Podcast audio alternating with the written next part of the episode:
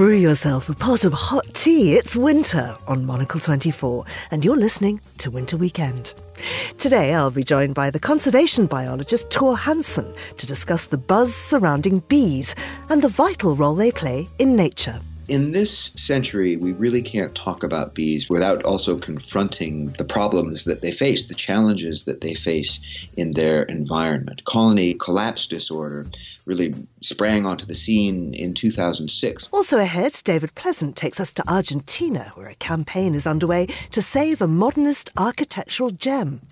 Our executive editor, Josh Fehnert, gives us a sneak peek inside the pages of the brand new issue of Monocle magazine, and from our Winter Film Club, Hadley Freeman explains how corporate changes of the 1980s radically reshape the kind of movies we watch. And we've got a weekend viewing suggestion too. Snuggle up, your winter weekend starts now.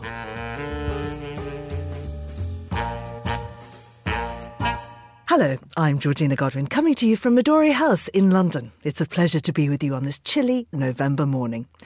Now, we seem to be hearing an awful lot about bees lately. They are, of course, vital to the survival of our planet, and yet, perhaps because they're so small and a lot of people are afraid of them, these buzzy little creatures are often misunderstood. Buzz, The Nature and Necessity of Bees, is a book by the conservation biologist Thor Hanson. In it, he outlines everything from the insect's biology to their relationship with flowers and discusses threats posed by climate change and pollution. He joins me now on the line. Thor, it's a pleasure to be speaking to you. Now, there's certainly a heightened awareness of bees and the role they play in nature. Where does your book fit in? When I decided to write this book, what I really wanted to do was sort of broaden the beam of our attention from our narrow focus on one species of bee, the wonderful bee that we know best, the honeybee, and start to talk about the great diversity of bees that we have in the world people are really familiar with the diversity of flowers we see in a meadow or at the local flower shop. But what we don't know so well is that coevolution between flowers and bees also led to an incredible diversity of bees, and there are more species in the world than all the birds and mammals combined, and that we have perhaps 20,000 different species buzzing around this planet. So I wanted to start a deeper conversation about that diversity. And people shouldn't be put off by the fact that basically this is about science because you do it in such an accessible way, a way in which we can all understand what you're talking about. It's a mix of science, of history. There's wonderful anecdotes in there lots of wit. I think it's a, a beautifully written book that really does, as you say, alert us to the wider world of bees. Now, you start off talking about the very beginning of bee life. Yes, so this is a fascinating story, and we only know bits of it from the fossil record, but we can fill in the details from the results of this great evolutionary story. And it's poorly known, but bees evolved from wasps, and they still look a lot like them, which is why the two groups are so often confused. But here is a tip to tell the difference between a bee and a wasp at your next picnic. If the insect that is pestering you is going after the roast beef or the fried chicken or the bologna in your sandwich, then it's almost certainly a wasp, in that wasps are inherently carnivorous. They are scavengers and hunters that are constantly searching the landscape for other insects to attack or spiders or bits of meat that they can take back and feed to their larvae, their babies, back at the nest. Whereas bees evolved from that habit a vegetarian habit and learn to provision themselves and their offspring solely from the products of flowers.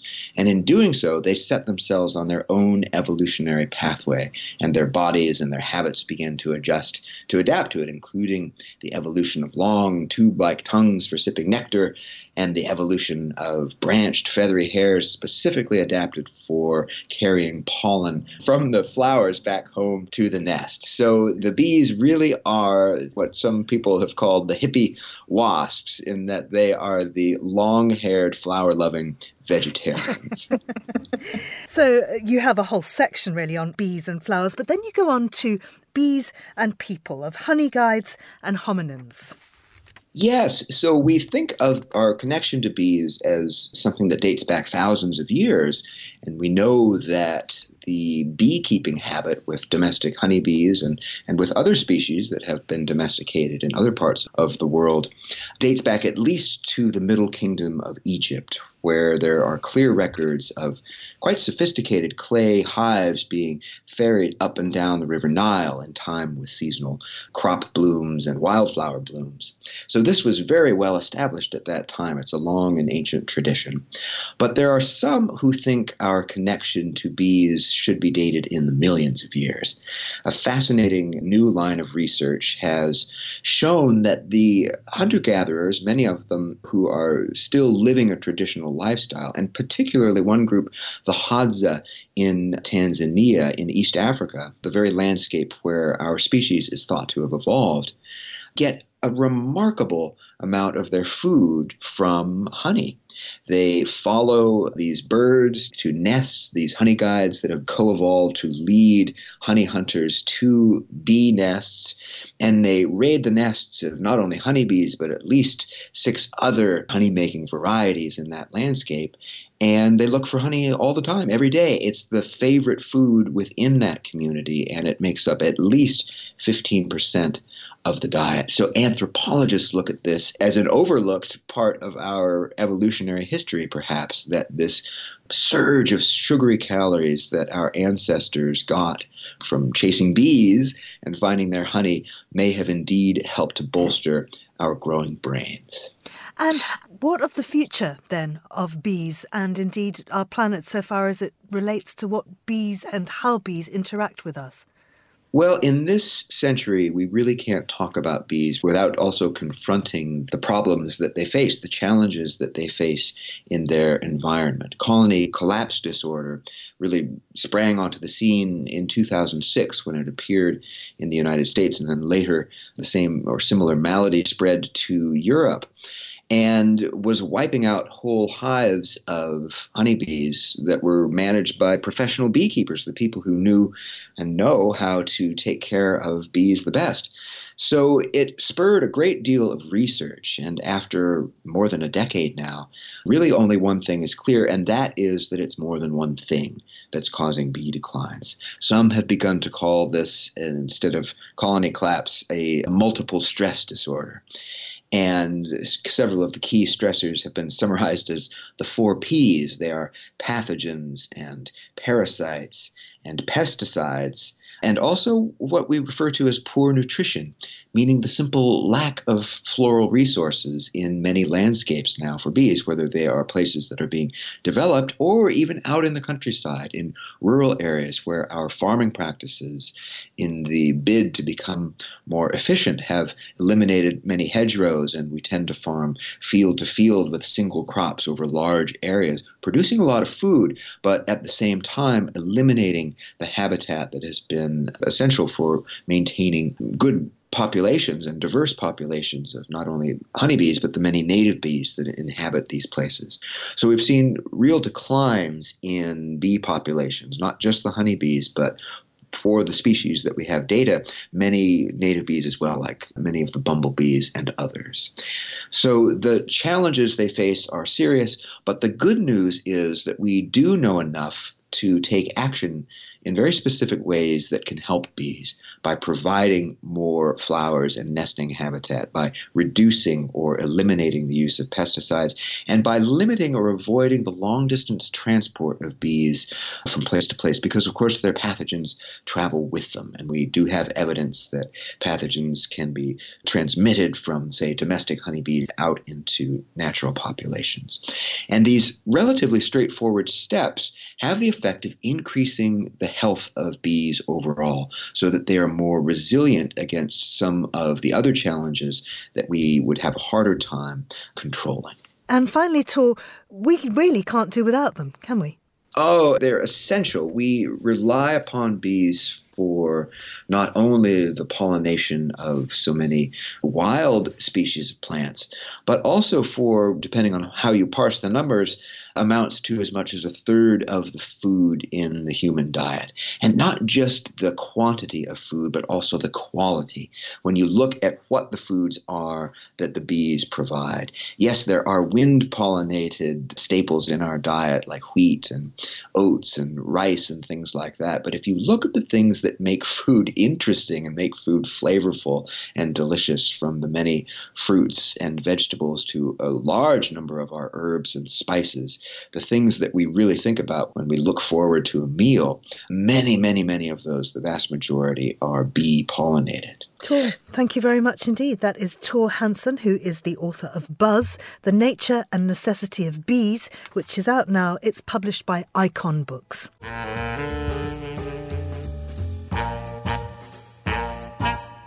To Argentina now, via the rather grand surroundings of the residence of the Argentine ambassador to the UK in Belgravia. An impressive setting to launch the campaign to save and restore a valuable piece of modernist architectural heritage. The Ariston Club, with its unique quatrefoil shape, standing at the Atlantic coast in the once glamorous resort of Mar del Plata, is the only work of architect and Bauhaus member Marcel Breuer in South America. It was built in 1948 as a beach club. Now, in 2019, the Bauhaus centenary year, it stands totally derelict and in desperate need of attention. British Argentinian journalist Vanessa Bell has stepped in and is on a mission to save Mar del Plata's modern masterpiece. She spoke to Monocle's David Plaisant. So, I've flown over especially from Buenos Aires to present a project to save and restore um, Marcel Breuer's only work in Latin America, which is on the coast of Argentina. Tell us a little bit about that building. Um, can you describe it? So essentially, it is a four leaf clover. It was uh, a design produced by Marcel Breuer over coffee with an Argentine architect called Eduardo Catalano, and it was built over two short months in 1948. This was because Breuer was actually invited over to give a series of talks at the Buenos Aires University in 1947. How did you come across it? Especially now we're in London, thousands of miles away in Mar del Plata. There's this extraordinary building. Can you tell us the story about how you came across it and, and really where it all began? So, um, for the last five or six years, I've been specializing as a freelance journalist in Argentine architecture and design. I'd seen pictures of it, um, archival photos, and I'd always known about it. And then I'd seen pictures online of it in a terrible state. But it wasn't until earlier this year that I actually saw it in person. And seeing it in, in that condition, especially in the centennial year of Bauhaus, I just thought it's a travesty. Something needs to be done about it. And I just felt that I was going to take it upon myself to actually do something concrete. And you got quite far quite quickly. So, just a few days or weeks ago, you've actually signed some sort of contract. Maybe tell us about the, the intricacies of, of the campaign and what you're hoping to do. So yeah, so over a period of five months, I researched who the owners were and, and actually had a series of meetings with them. The building wasn't for sale; it's been in their ownership for 30 years, and I managed to convince them to sell it to me. So this contract gives me exclusive rights to acquire it um, over the next six months, find the funding, and I'll essentially acquire it with my foundation. What does this building mean for the location for Mar del Plata. Maybe tell us a little bit about that city and uh, what it means for Argentina, what, what you're hoping to do in terms of raising awareness of, of modernist heritage there. So Mar del Plata was, um, a, it is still a coastal city. It's a coastal city that in the turn of the 1900s was where rich uh, aristocratic Argentines built houses um, as their summer retreat. It was the Atlantic coast's equivalent of the French Riviera. It was very chic and I suppose it's sort of fallen out of favour a little bit. It's a little bit has that whole sort of faded glamour, but certainly the architectural legacy is is really apparent when you visit it, both from turn of the century architecture to modernism. It, it boasts lots of incredible modernist gems. So not only if this was my idea is to restore it and create a cultural centre, what it will do for Mar del Plata is enormous because it'll attract Argentine tourism, but it'll also attract international visitors. And I think that it'll be something that will open up Mar del Plata to the world. I mean, we're sort of on a cusp of this is a sector that maybe you and I know quite well, uh, modernist heritage. We're obviously we're mega fans, we're, we're, proper geeks. but you mentioned the hundredth anniversary of Bauhaus. Um, there's been a, various other sort of key milestone events, and, and there's some names that more and more people are becoming familiar with. Do you feel like you can capitalize on that? with the Ariston Club. Basically, is your idea, your project being well received in Argentina beyond the architecture community, let's say? Is there recognition? Is, it, is that growing? I think that when it first opened, the Parador was uh, like a sort of a bistro where people would stop a beach house on the way in and out of Mar del Plata. And it was then, uh, the first floor was a, a piano bar and a sort of little nightclub. And there were many people who have very, very fond memories of visiting it when it was open. And I think what this will do for both the local community and Argentines who would vacation there is allow them to revisit something from their past, the importance of remembering and valuing both cultural legacy as well as architectural legacy. So I think it, it will basically deliver on many fronts, not just the actual thing of restoring a building, but also what it will return to both the local community and Argentina as a whole.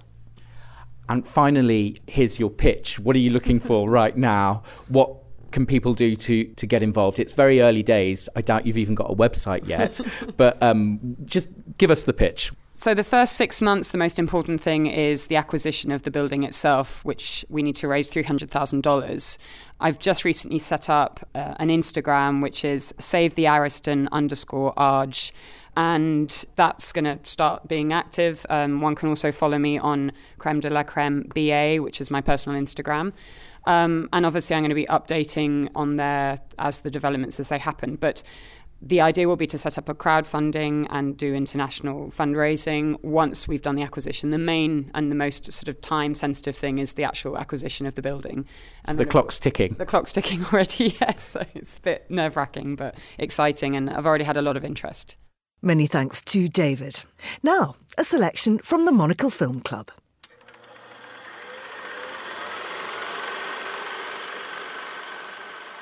The film director Martin Scorsese caused a stir recently when he suggested that superhero films are not cinema. Love blockbusters or hate them, it's hard to argue that the rise of big budget franchise epics has made medium sized standalone films an endangered species and rewritten our entertainment landscape. So, what happened? Hadley Freeman is a columnist at The Guardian and the author of Life Moves Pretty Fast The Lessons We Learned from 80s Movies. Bueller?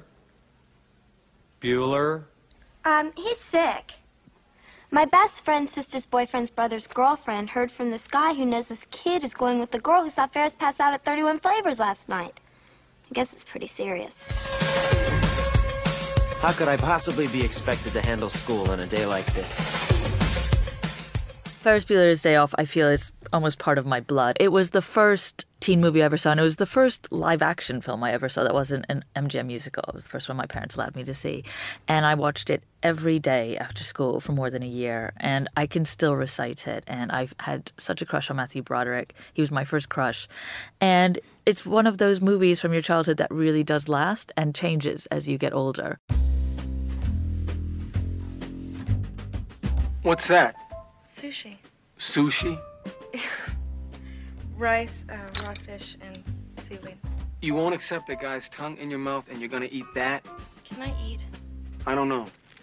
Give it a try. Could these movies that we all love so much today exist now? And the truth is, with the John Hughes teen movies, Probably not.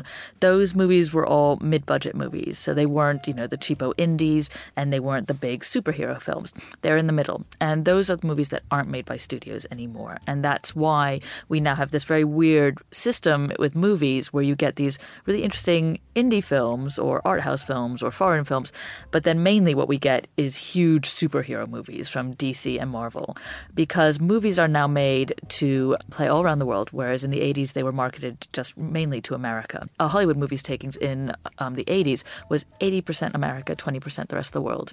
Now that's flipped. And on the one hand, you can say it's great that America is aware of the rest of the world. But on the other hand, it means that they're getting rid of things like dialogue, because dialogue is too hard to translate for the Chinese market. And it gets rid of the specificity, which is one of the main things of John Hughes' films. They're very much about American suburban kids. Snap out of it! I can't. All right, well, then I must never see you again, and the bad blood will just have to stay there. Oh, Nancy Beth was discovered in a local motel with a high political official. They were both high. They've been smoking everything but their shoes. She's the first Miss Merry Christmas in history to be caught with her tinsel down around her knees. What happened during the 80s and by the end of the 80s is that all the various studios, things like Fox and Paramount and 20th Century, were bought by big conglomerates who weren't solely interested in movie making. They were interested in money making. And I'm hardly holding the 80s up here as like this era of non capitalism bliss. Like, obviously, studios always want to make money, but now it was companies that saw them as just more products. You know, they could have been bottled water or something. And so movies began to be pitched in a much more, say, cynical way. This idea of quadrants. You had to hit certain quadrants. Now, a quadrant is how they divide up people. So it'd be like teenage boys, teenage girls, grown men, grown women. And their theory that came out of this was that teenage boys are the ones who all go to see a movie the weekend it comes out. And what they see the most important time for a movie to make money is that first weekend. So as long as a movie like gets to number one its first weekend, then they can say it's a hit. So therefore more and more movies began to be made just for teenage boys. And teenage girls and grown women in particular really just fell by the wayside. So when you look back on the 80s, it's kind of amazing how many movies were made very clearly for grown women, you know, Steel Magnolias, Moonstruck, Baby Boom, Terms of Endearment. You don't really see those movies now. I mean, occasionally they'll come along and go, oh, well, you know, we made The Help. It's like, well, yeah, that's like one movie from a studio that's made for grown women. Like, who cares? And also, The Help entirely stars women under 35. So, like, that's your idea of like playing to the older female audience. That's just tragic.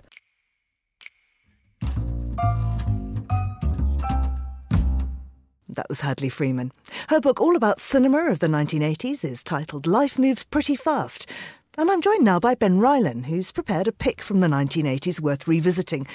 Ben, do you even remember the 1980s? uh, the, the oldest I got in the 1980s was age five, actually. Uh, so I have some very vague memories, sadly, not of watching many movies of the 1980s. I had to revisit those later via ye old VHS. well, I have to say, the movie you've chosen, I do remember it from the first time around. It came out in 1987. We're talking about Moonstruck. Absolutely, Moonstruck. And I'm not surprised that you remember this because it is absolutely one of the standout romantic romantic comedies, not just of the 1980s, but of all romantic comedies, I think. And much of that comes down to the very fascinating tone of the film. You sort of had this understanding of how a romantic comedy feels to watch. It's often fluffy and moves quite quickly and is very light.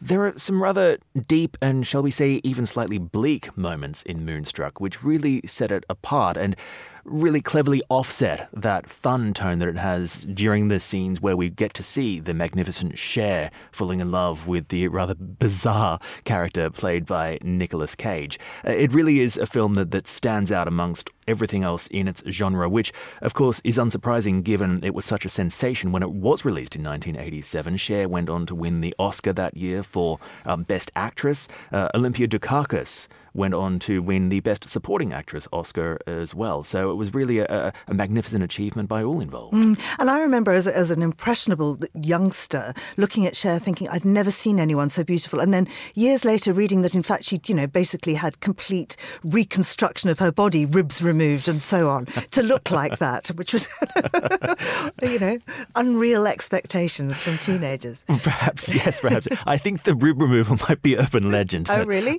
Damn. but there's certainly no secret about Cher's adventures at the plastic surgeon. But in the words of Cher herself, if she wants to get a pair of breasts attached to her back, that's her prerogative and no one else's business. Absolutely.